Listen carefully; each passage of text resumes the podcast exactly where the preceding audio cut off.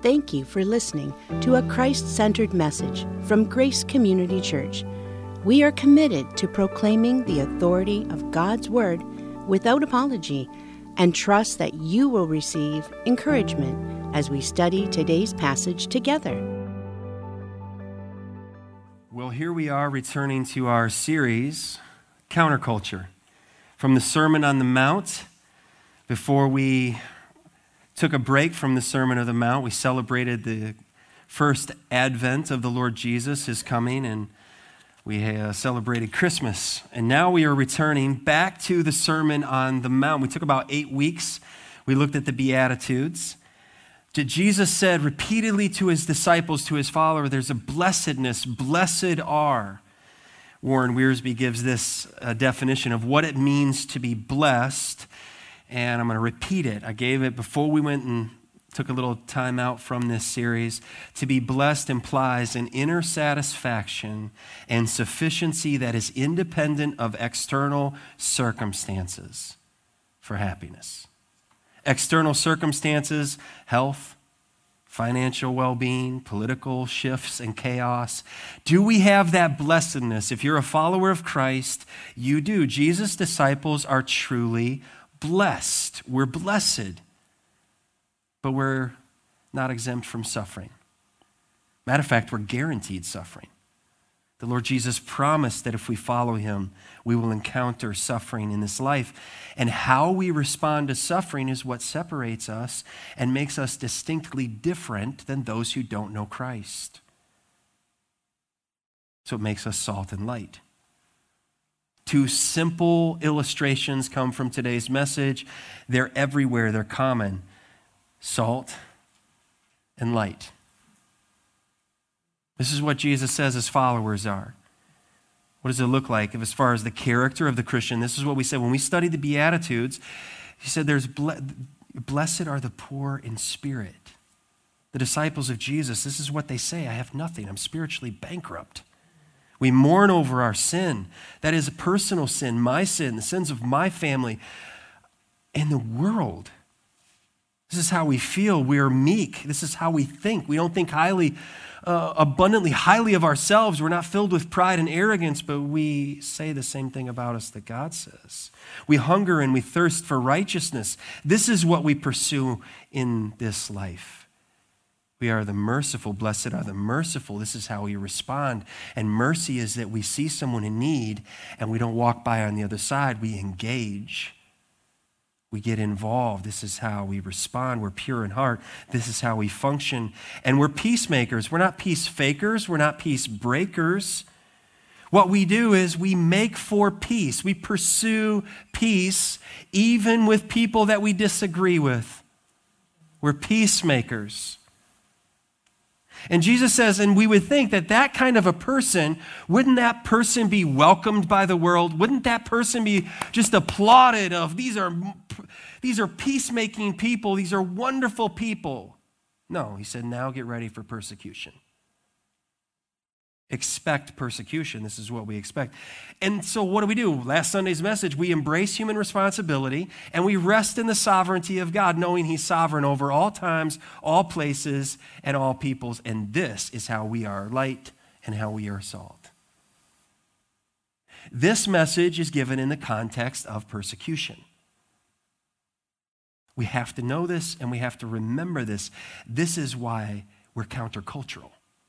This is why we don't go with the flow.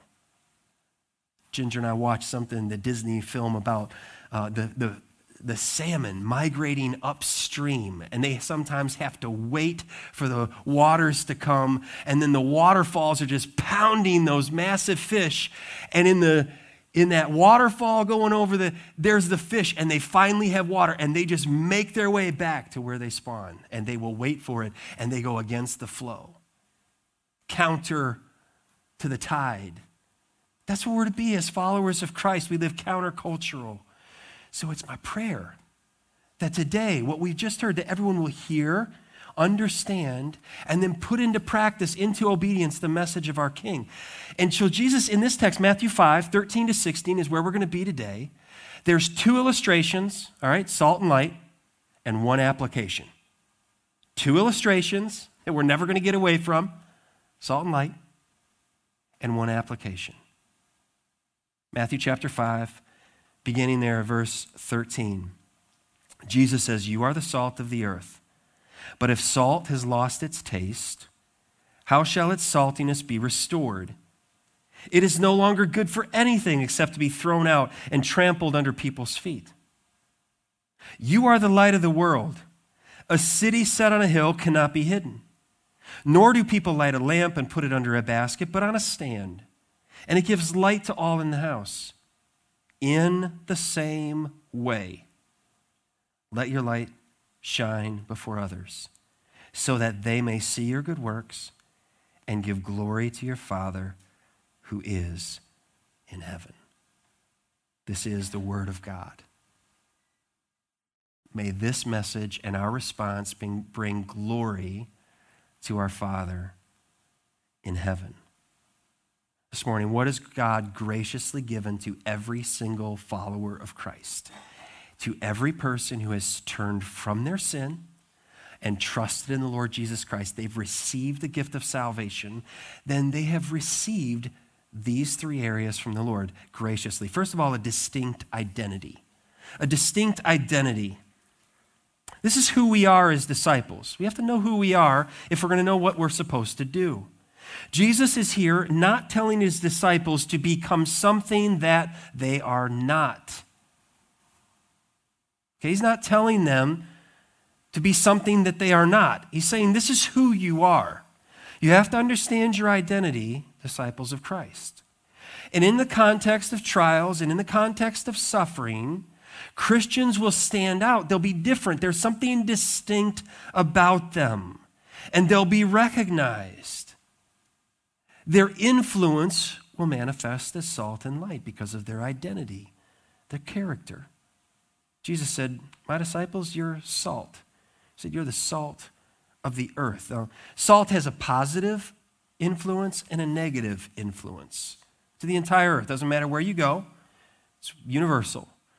Salt is basically, it's small when it's usable and it's insignificant, okay? As long as it's in the shaker, doesn't really do you any good. Okay, it has to come out of the shaker. So in both of these illustrations, the Lord is saying you actually have to spend yourself for others for the glory of God.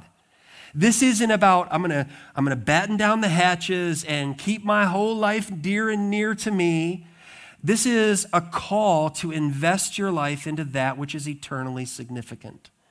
For salt to become good, it has to be. You don't want a chunk of salt. You know, here's your burger, here's your fries, here's a block of salt. All right, we're not deer. We don't want to lick the salt block and then take a bite of food. We want salt in measurable, small pieces so that we put it on the food and it spreads out because that's one of its usefulnesses for seasoning. Taste. Bring out the taste. Right well, we can't really go anywhere in Michigan inside a restaurant right now, but when we when they reopened, Restaurants had modified inside. They had taken all the things off the tables to try to help, you know, stop the spread of the virus. So you're sitting there and they hand you your food and then you're looking around and you're like, wait a second, I'm missing the ketchup. I'm missing the, I'm missing salt. Can I please have some salt? Can I please have pepper? I need seasoning on the food. Sure, we'll bring that right out to you. But I'm glad they didn't bring me a big rock salt. Salt is important. It's for seasoning. You remember uh, this stuff? No salt. I remember when this came out, all right? For the heart healthy, those who need to have, you know, uh, this is not always good for your heart, too much. So you have the no salt. Now, I told the first service, there was a, the first time I ever had southern green beans was when we moved to Wisconsin from Montana. We're northern northerners, right? And we went to the Faulkner's house and she made green beans with whatever else and she put ham in those green beans. And she was from Mississippi. And I took a bite of those. They looked so good. And I, I, was looking, I was seeing some things in the green beans that I wasn't familiar with, you know, all the fat and all that stuff. And I took a bite of the green beans and it was like immediately water, quick, you know, I need water. It was so much salt, filled those green beans. But she was from the South. To her, that was perfect. That was good. Everybody else is bland. You don't have enough seasoning in there. She had the seasoning one part pig, one part green bean, one part salt. And that was, that was the way she did it. I guess if you were going to eat in her table, you were going to learn that was going to be the way, and you're going to enjoy it. That's probably not what Jesus has in mind primarily in this illustration. You are the salt of the earth. Preservation. That's a usefulness of the salt. It's preserving. So before they had refrigerators and freezers, how will you save the catch out of the lake? Salt. You go out, hunt down deer, whatever the meat is, you pack it in salt. And it will preserve, it will stop or slow down the decay, the decaying process of meat. So when Jesus is saying, You are the salt of the earth, that's what he has in mind. That all over the entire earth, I'm going to send my people, and you are going to help slow down the decay of societies everywhere. You're salt. Preservation. For ancient cultures and for many cultures today that don't have refrigeration, your ability to hang on to, preserve, have meat is your ability to feed your family. So it isn't arbitrary. If you want for a season coming to have food to feed your family and them not starve and die, you needed salt. It wasn't optional of, well, I can improve the taste or not. It was essential to have salt for preservation. And I just wonder how many churches who have lost the plot of the gospel, the Lord Jesus would say, you know what that church is? No salt. God, help us to never become that type of a church. So I'm just going to ditch that, all right? Get that out of the way. We don't want to be that. We want to be salt. We want to be light. D. Martyn Lloyd-Jones, he says this, all right? So when salt became worthless, it was cast out. Jesus said it would be cast out as worthless. They would put it on uh, housetops, they would put it on dung piles, they would put it on roadways. It was really worthless. You don't ever want that on your food. So it was just cast out. It was thrown, thrown aside. And Jesus saying, if you don't have, if you don't, if you're not salty, there's something wrong because salt, in its truest form, can't lose its saltiness because it's salt. It's what it does. So he's making a point that it would be foolish. When he says it's lost its taste, it's the same uh, terminology as it would be foolish. It's foolish to have salt that isn't salty. It's foolish to say I'm a disciple, but I'm not following and obeying Christ to lose savor. We're separated out of this world to live in the world for an eternal purpose. D. Martyn Lloyd-Jones, he says, the Christian is a separate, unique, outstanding kind of individual. There is to be in him something which marks him out and which is to be obvious and clearly recognized. Let every man then and every woman examine himself. Is there something different about you? Is there something that makes you stand out? Now, I know I'm looking at people, some of you are different. All right, you, be, you could say the same thing about me. Well, you're different.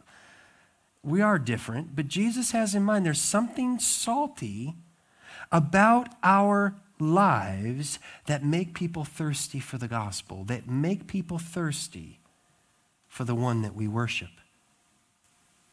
Disciples of the Lord Jesus will make a difference in this world we live in, and we will avoid two extremes. The first extreme is this we will not buy into the false notion that the world is basically good. You know, that somewhere inside of you is, is goodness. No, I don't know about you, but the further I dig in, the worse it gets. The only thing good about me is Jesus. So the world is not, contrary to the evolutionary theory, it is not getting better. You don't buy a car and in 10 years it's better than when you bought it. It all decays, it all goes downhill, gets worse. But we don't buy into the notion that the world is basically good and people are basically good and it's their environment that is what's bad. Well, tell that to Adam and Eve and their first son was a murderer. Okay? History and truth do not support those claims. Jesus says in John 15 and verse 18, He said, If the world hates you, know that it has hated me before it hated you. If you were of the world, the world would love you as its own. But because you are not of the world, but I chose you out of the world, therefore the world hates you. Remember the word that I said to you? A servant is not greater than his master. If they persecuted me, then they will also persecute you. If they kept my word, then they will also keep yours. But all these things they will do to you on account of my name. Why? Because they do not know him who sent me. And that's why we're here, is that they would come to know the one who sent the Son, the one who has saved us. So we don't believe that the world is basically good, nor do we believe there's the other side, and that is the other ditch. That is, the world is evil and the world is horrible and everything is wrong and there's nothing good. So here's what we're going to do we're going to find a mountain, we're going to find a desert, and we're going to all go move out there and we're going to live in this really sanctified community of good people. Huh. You can't take any people with you. You take one person and you've messed up that community. We're here for a reason. Paul wrote to the Corinthians and he talks about the person who is like, you know what, I'm a Christian and I don't associate with those wicked people. You just hear it in conversation of legalistic people or, who are oversaved and think that they are, you know, the greatest thing and how they talk about people who are different than they are. Sinners. And they look down their nose at them. Jesus didn't do that. But Paul writes to the Corinthians in 1 Corinthians 5 9, he said, I wrote to you in my letter not to associate with sexually immoral people. Not at all meaning the sexually immoral of this world or the greedy or, and swindlers or idolaters, since then you would need to go out of the world. Corinthians, I was talking about people who say, oh, yes, I'm a Christian too, and their life has nothing to do with Christ. There's a problem there. He said, I wasn't telling you to not associate with people who don't know Christ. That's what we're here for. That's what God has left us here for. Otherwise, we'd have to go out of the world. When Jesus prayed in his high priestly prayer, he prayed for his disciples and he prayed for us. What did he pray about? What was his concern? John 17, verse 15, he said, I do not ask that you, he's talking to the Father in heaven, take them out of the world, but that you keep them from the evil one. They, his disciples, children of God, they are not of the world, just as I am not of the world. Sanctify them in the truth. Your word is truth. As you sent me into the world, so I, I have sent them into the world. And for their sake, I consecrate myself that they also may be sanctified in truth. Do you hear what Jesus prayed? He did not pray that we have a life of no troubles, no sorrows, that we just, you know, pray, receive the gift of salvation, and then, oh, the stairway to heaven, and angels usher me in, and I didn't do anything wrong, and this is glorious. I'm out of here. No. If you're alive, if you're living, your heart is beating, and you are breathing, you are here for a reason. What is that reason? What is that purpose? Sinclair Ferguson, he says it this way he said, Christians whose lives exhibit the qualities of the blessed will have a preserving impact upon a society that, if left to itself, will rot and deteriorate. Without the influence of the gospel, society will suffer moral decay and become putrid, unfit for the consumption of good men and women. Sounds a bit like our nightly news, doesn't it? Like decay is setting in. So, are we going to sit here in the church and indict the world for being the world, or are we going to be salt and light. It's a relevant message, don't you think? It's a convicting message, don't you think? That Jesus is saying, hey, are you salt and light? If you are my disciple, you are salt and light. If you're not my disciple, you can't be salt and light. until you trust in the Lord. Disciples are salt, disciples are light. That's the second illustration. You are the light of the world. A city set on the hill cannot be hidden, nor do people light a lamp and put it under a basket, but on a stand, and it gives light to all in the house. Disciples are salt, disciples are light. Light is common, salt is common. Light was the first thing created by God. Let there be, Genesis 1 3, light. And there was light. The Gospel of John opens, sounding in a similar way as Genesis opens. In the Word, in the beginning was the Word. And he talks about the light that has come from God and this light in darkness. And it wasn't John, John was pointing to the light. Jesus is the light of the world.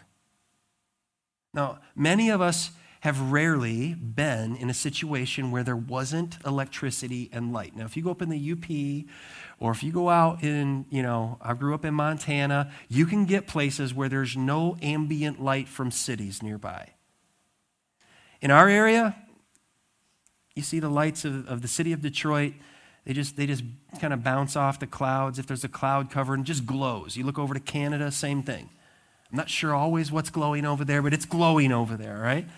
Factories or whatever it may be. Until, if you remember, it was 03 or 04, and the power grid failed and all the lights went out. And Emma was at a birthday party, and I had to go pick her up, and it was only, it was less than a mile away. I knew how to get there. It was in Warren.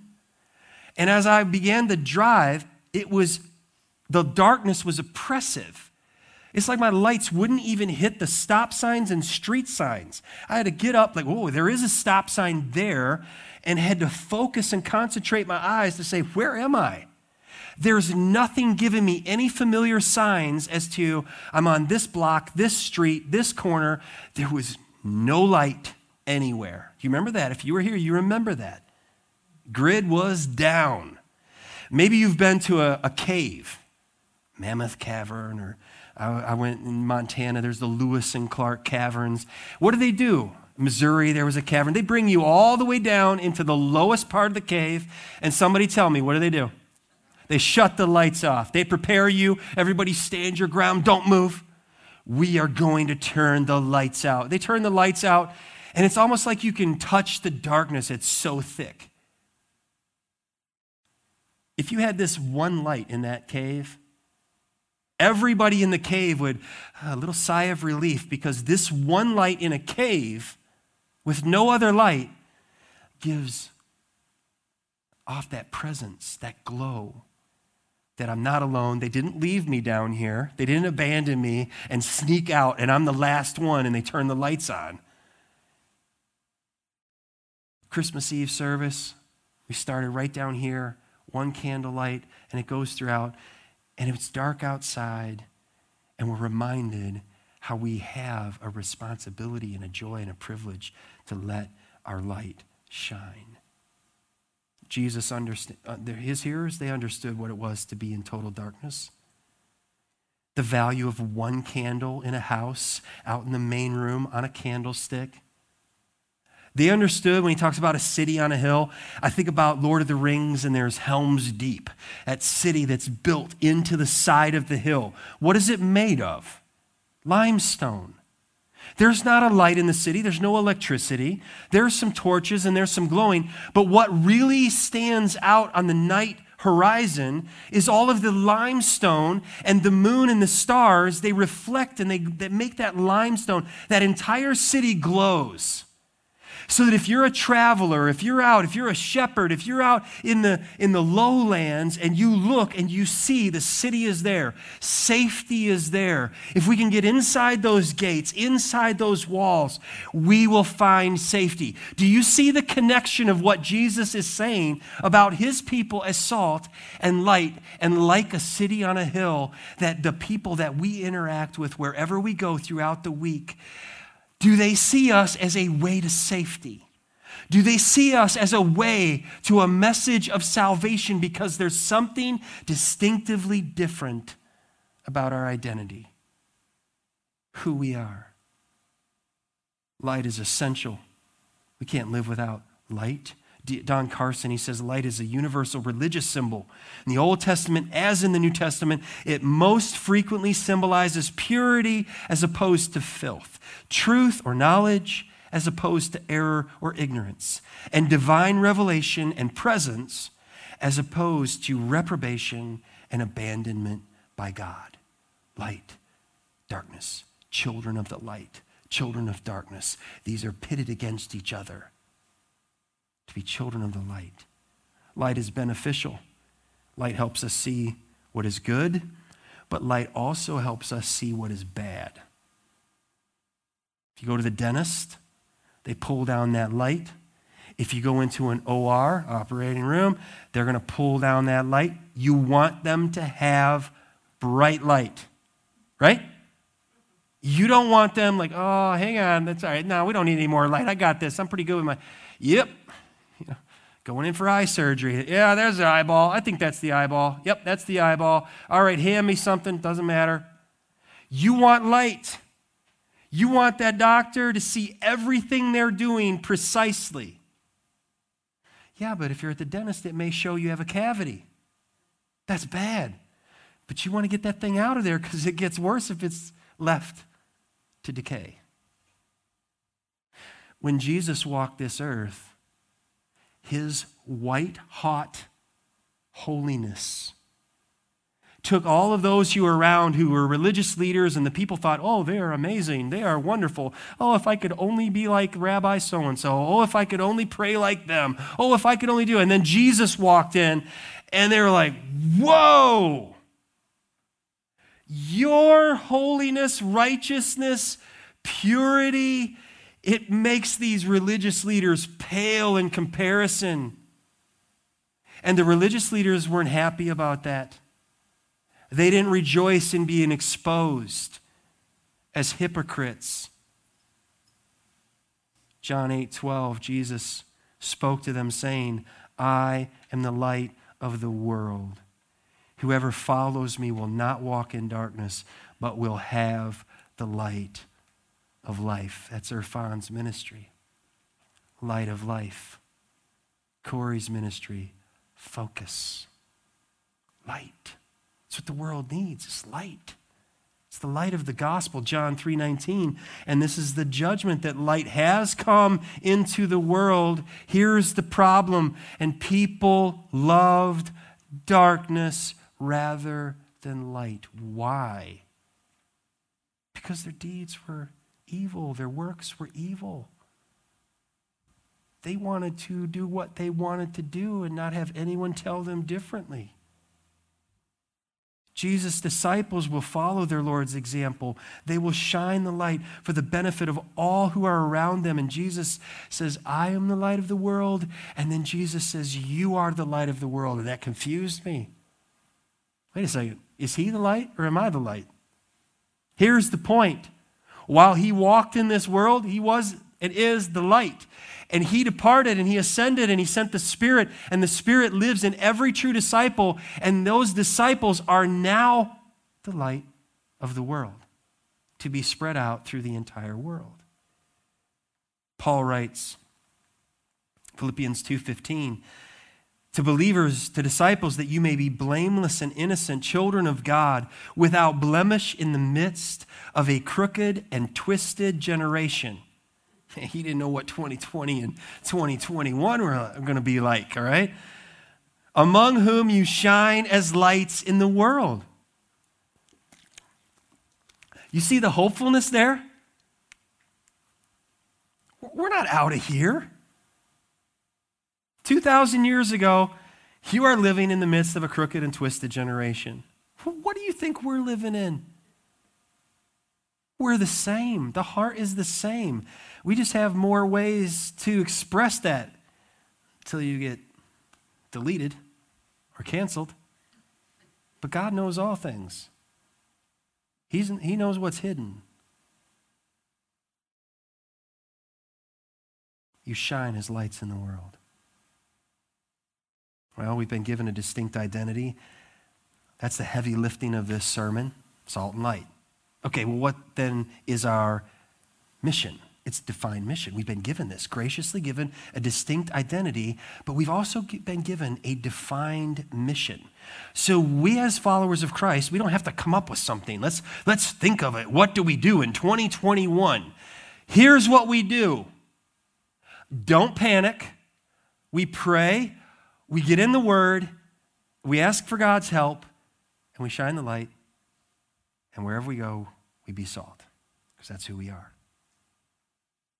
Be salt and light. In the same way, verse 16 says, Let your light shine before others, so that they may see your good works. Let your light shine.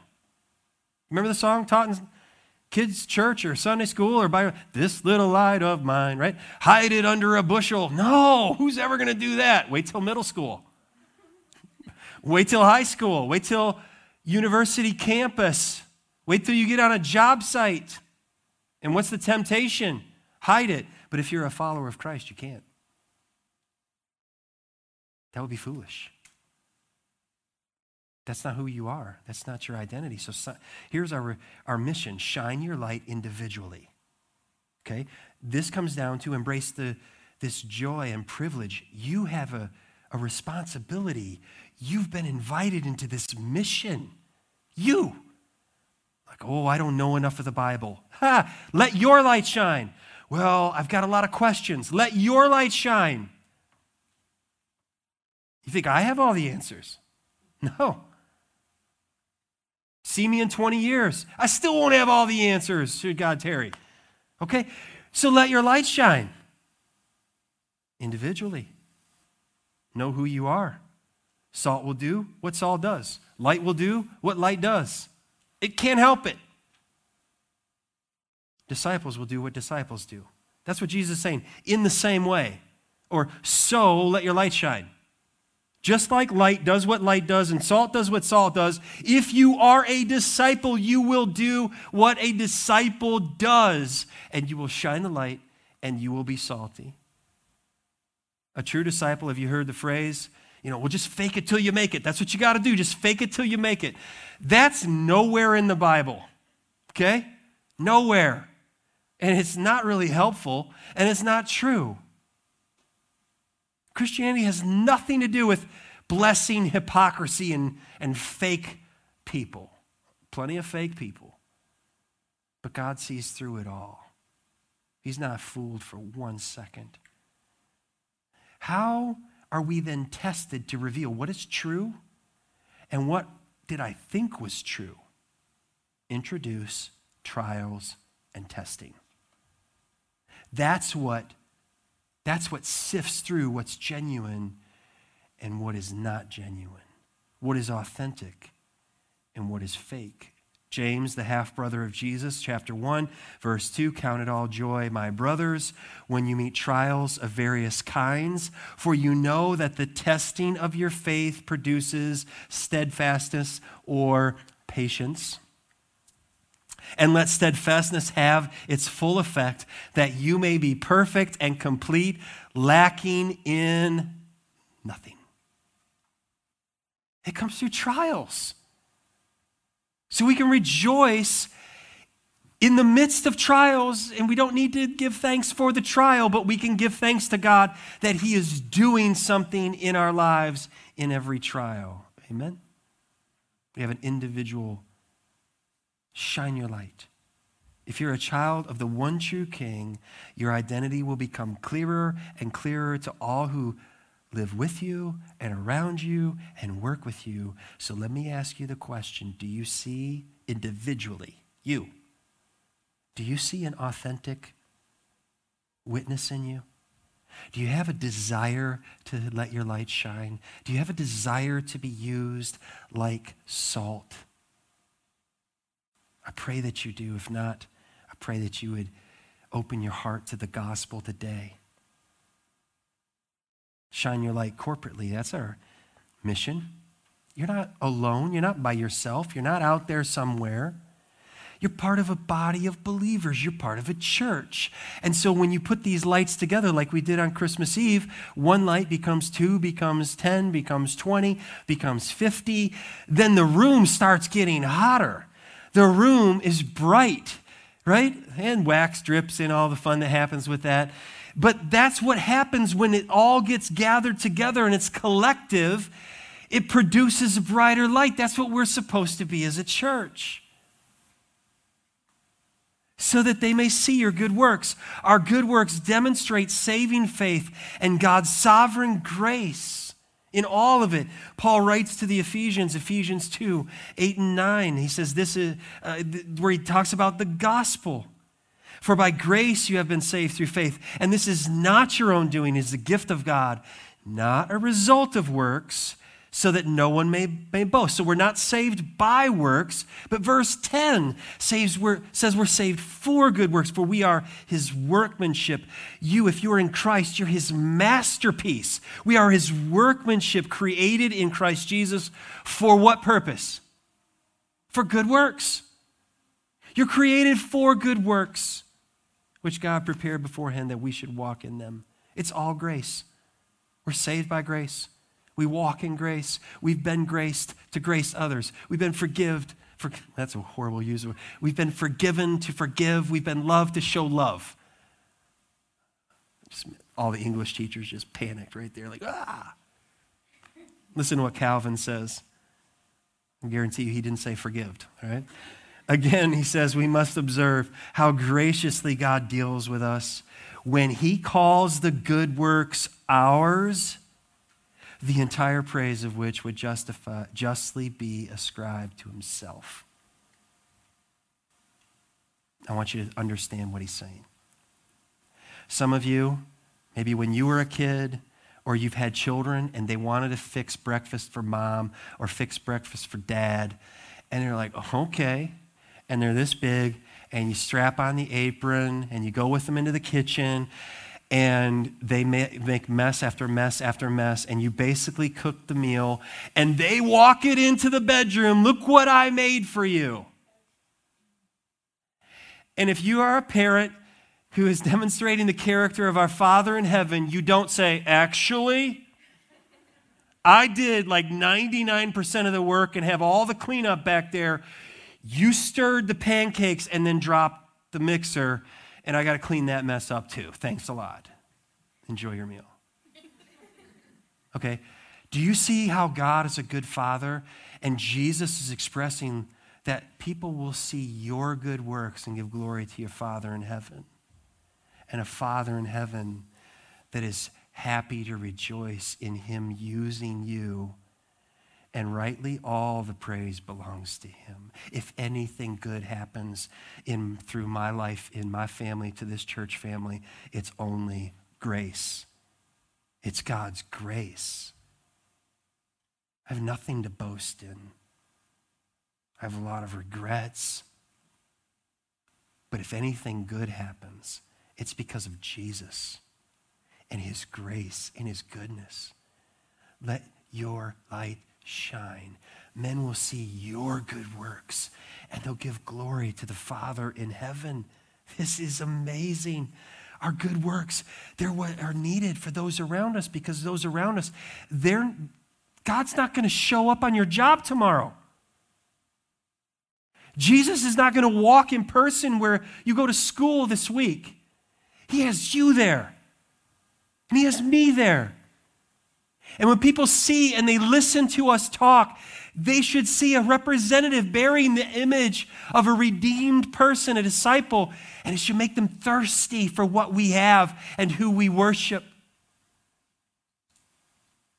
This is what Paul was writing in Romans 12 to the church at Rome. This is his heart captured that we would be on mission I appeal to you, therefore, brothers, by the mercies of God, to present your bodies as a living sacrifice, holy and acceptable to God, which is your spiritual worship. Do not, do not, do not be conformed to this world, but be transformed by the renewal of your mind, that by testing you may discern what is the will of God, what is good and acceptable and perfect. That's what we're doing here. We're testing everything by the Word of God. All of our passions, all of our emotions, all of our frustration, test it by Scripture. that we can prove what is it that we should say and what is it that we should do and what is our responsibility as citizens and what is our responsibility as a church because they're very different. You have a responsibility to vote as a citizen. As a church, we are primarily and forever we will be devoted to the gospel. And whenever people try to take a pastor and turn a pastor into a political puppet, you have just betrayed the gospel. And I love you and I will not by God's grace ever do that. Do I care what's happened this week? Absolutely. Do I care more what will happen to the souls of the people in the Trump, Trump, Trump, Trump, Trump forever as if he's near unto Jesus himself? If I see another one of the lion and the lamb posted with Trump's picture on it, or I am the way, that the truth, and the life with Trump's picture, God help me. That's blasphemy. How do we relate to those who are Black Lives Matter? And you put these on the polar, we care about the souls of all people, and it's the gospel, beloved. It's the gospel that changes the heart. It does us no good to take somebody from one political camp and put them in the other political camp if they don't know Christ and they die and they spend a Christless eternity in a place called hell, prepared for the devil and his angels. What have we done? What have we gained? What have we profited? Salt and light. It's desperately needed. What will be the divine outcome? That's what we want to know. We've been given a distinct identity, we've been given a definite mission. I want to know what's going to happen. If we live on mission as a church, if we understand who we are as in Christ and we live out that mission, then tell us, Jesus, what is going to be the outcome they will give glory to your Father in heaven. That's the result. There will be, first of all, curiosity. Some people to what, what are you talking about? What does this mean? Why are you different? Why, why are you dealing with cancer or dealing with a deadly disease and you're not cursing God and you're not hating God? What, what's different about you? Be salty. 1 Peter 3, verse 14. But even if you should suffer for righteousness' sake, you will be blessed. Have no fear of them, nor be troubled, but in your hearts honor Christ the Lord is holy, always being prepared to make a defense to anyone, listen to this now, who asks you for a reason for the hope that is in you. Is anybody asking us that? Hey, can, I, can you tell me about the hope you have? Yet do it with gentleness and respect. You disagree with somebody? With gentleness and respect, having a good conscience, so that when you are slandered, those who revile your good behavior in Christ may be put to shame. Let God, let God hand out the judgment. And may he show mercy as he has shown mercy to me, as she, he has shown mercy to you. There will be curiosity, there will be conviction. People be convicted you, you bring a, a person who's righteous into a room, and suddenly the conversation, oh, never mind, never, later, I'll tell you later.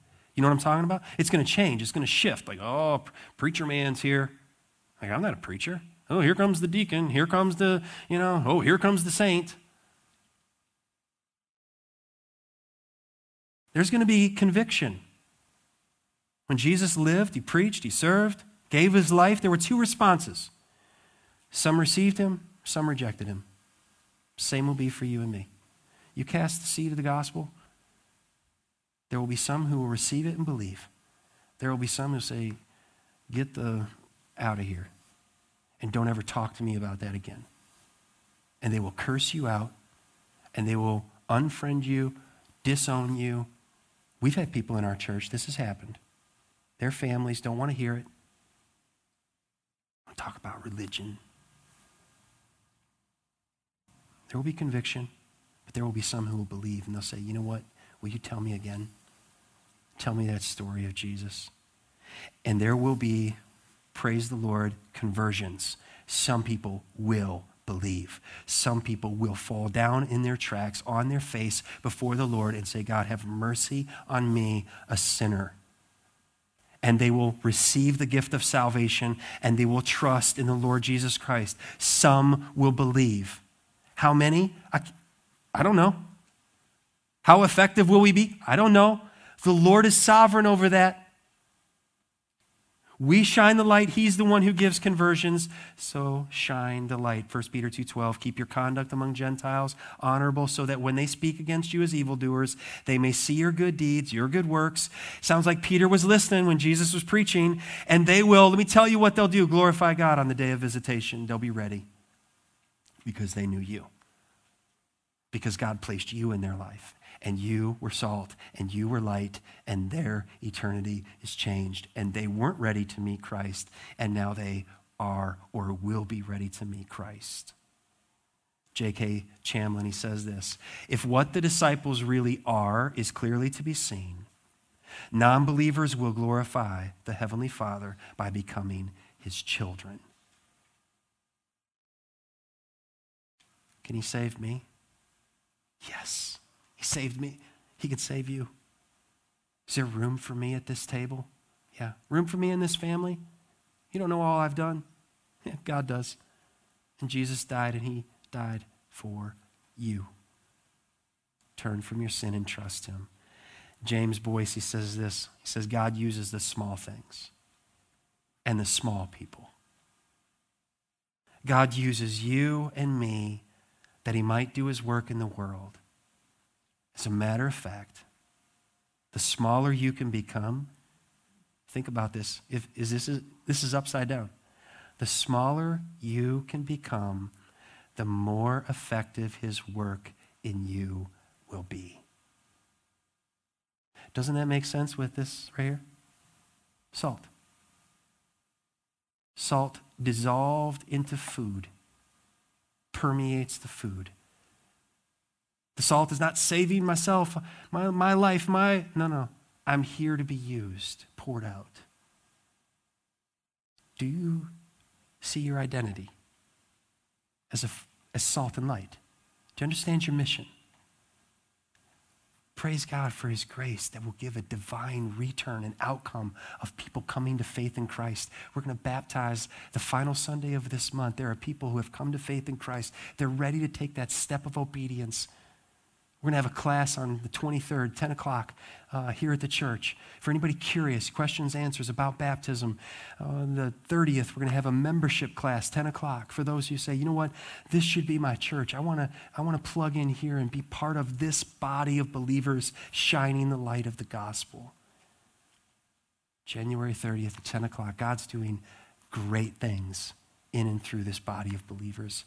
I praise the Lord for that. The questions at the bottom are this Who's made a difference in your life? Who's made an eternal difference in your life? Have you thought about that lately? Then what is the next step for you to make that difference in someone else's life? How will you pass that along to someone else and let God use you for His honor and His glory? Let's stand together. Father, thank you for Jesus Thank you for your word. Thank you for your spirit. And thank you for your church.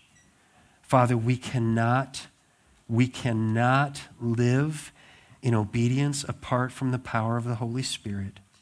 So I pray, oh God, that you will help me to live in humble obedience to you and to your word. I pray this for my family and for this church family, that you will take us and use us for your glory wherever we go. Bless our missionary partnerships, Father.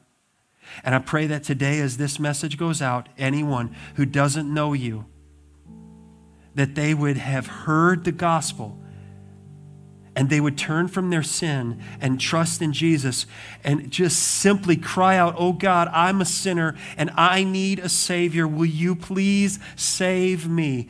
And give you my heart, my life. Come in, make your home in me. And in the power of the Spirit, by your help, I'll live for you all my days. And we will worship you forever, for you are worthy. In Jesus' name.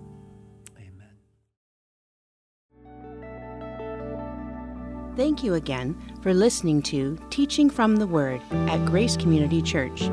We are located in Richmond, Michigan. You can find us online at migracechurch.com. Please subscribe and follow us at My Grace Church. It would be greatly appreciated if you would take a moment to rate, like, and share this message. We want you to always remember that you are loved.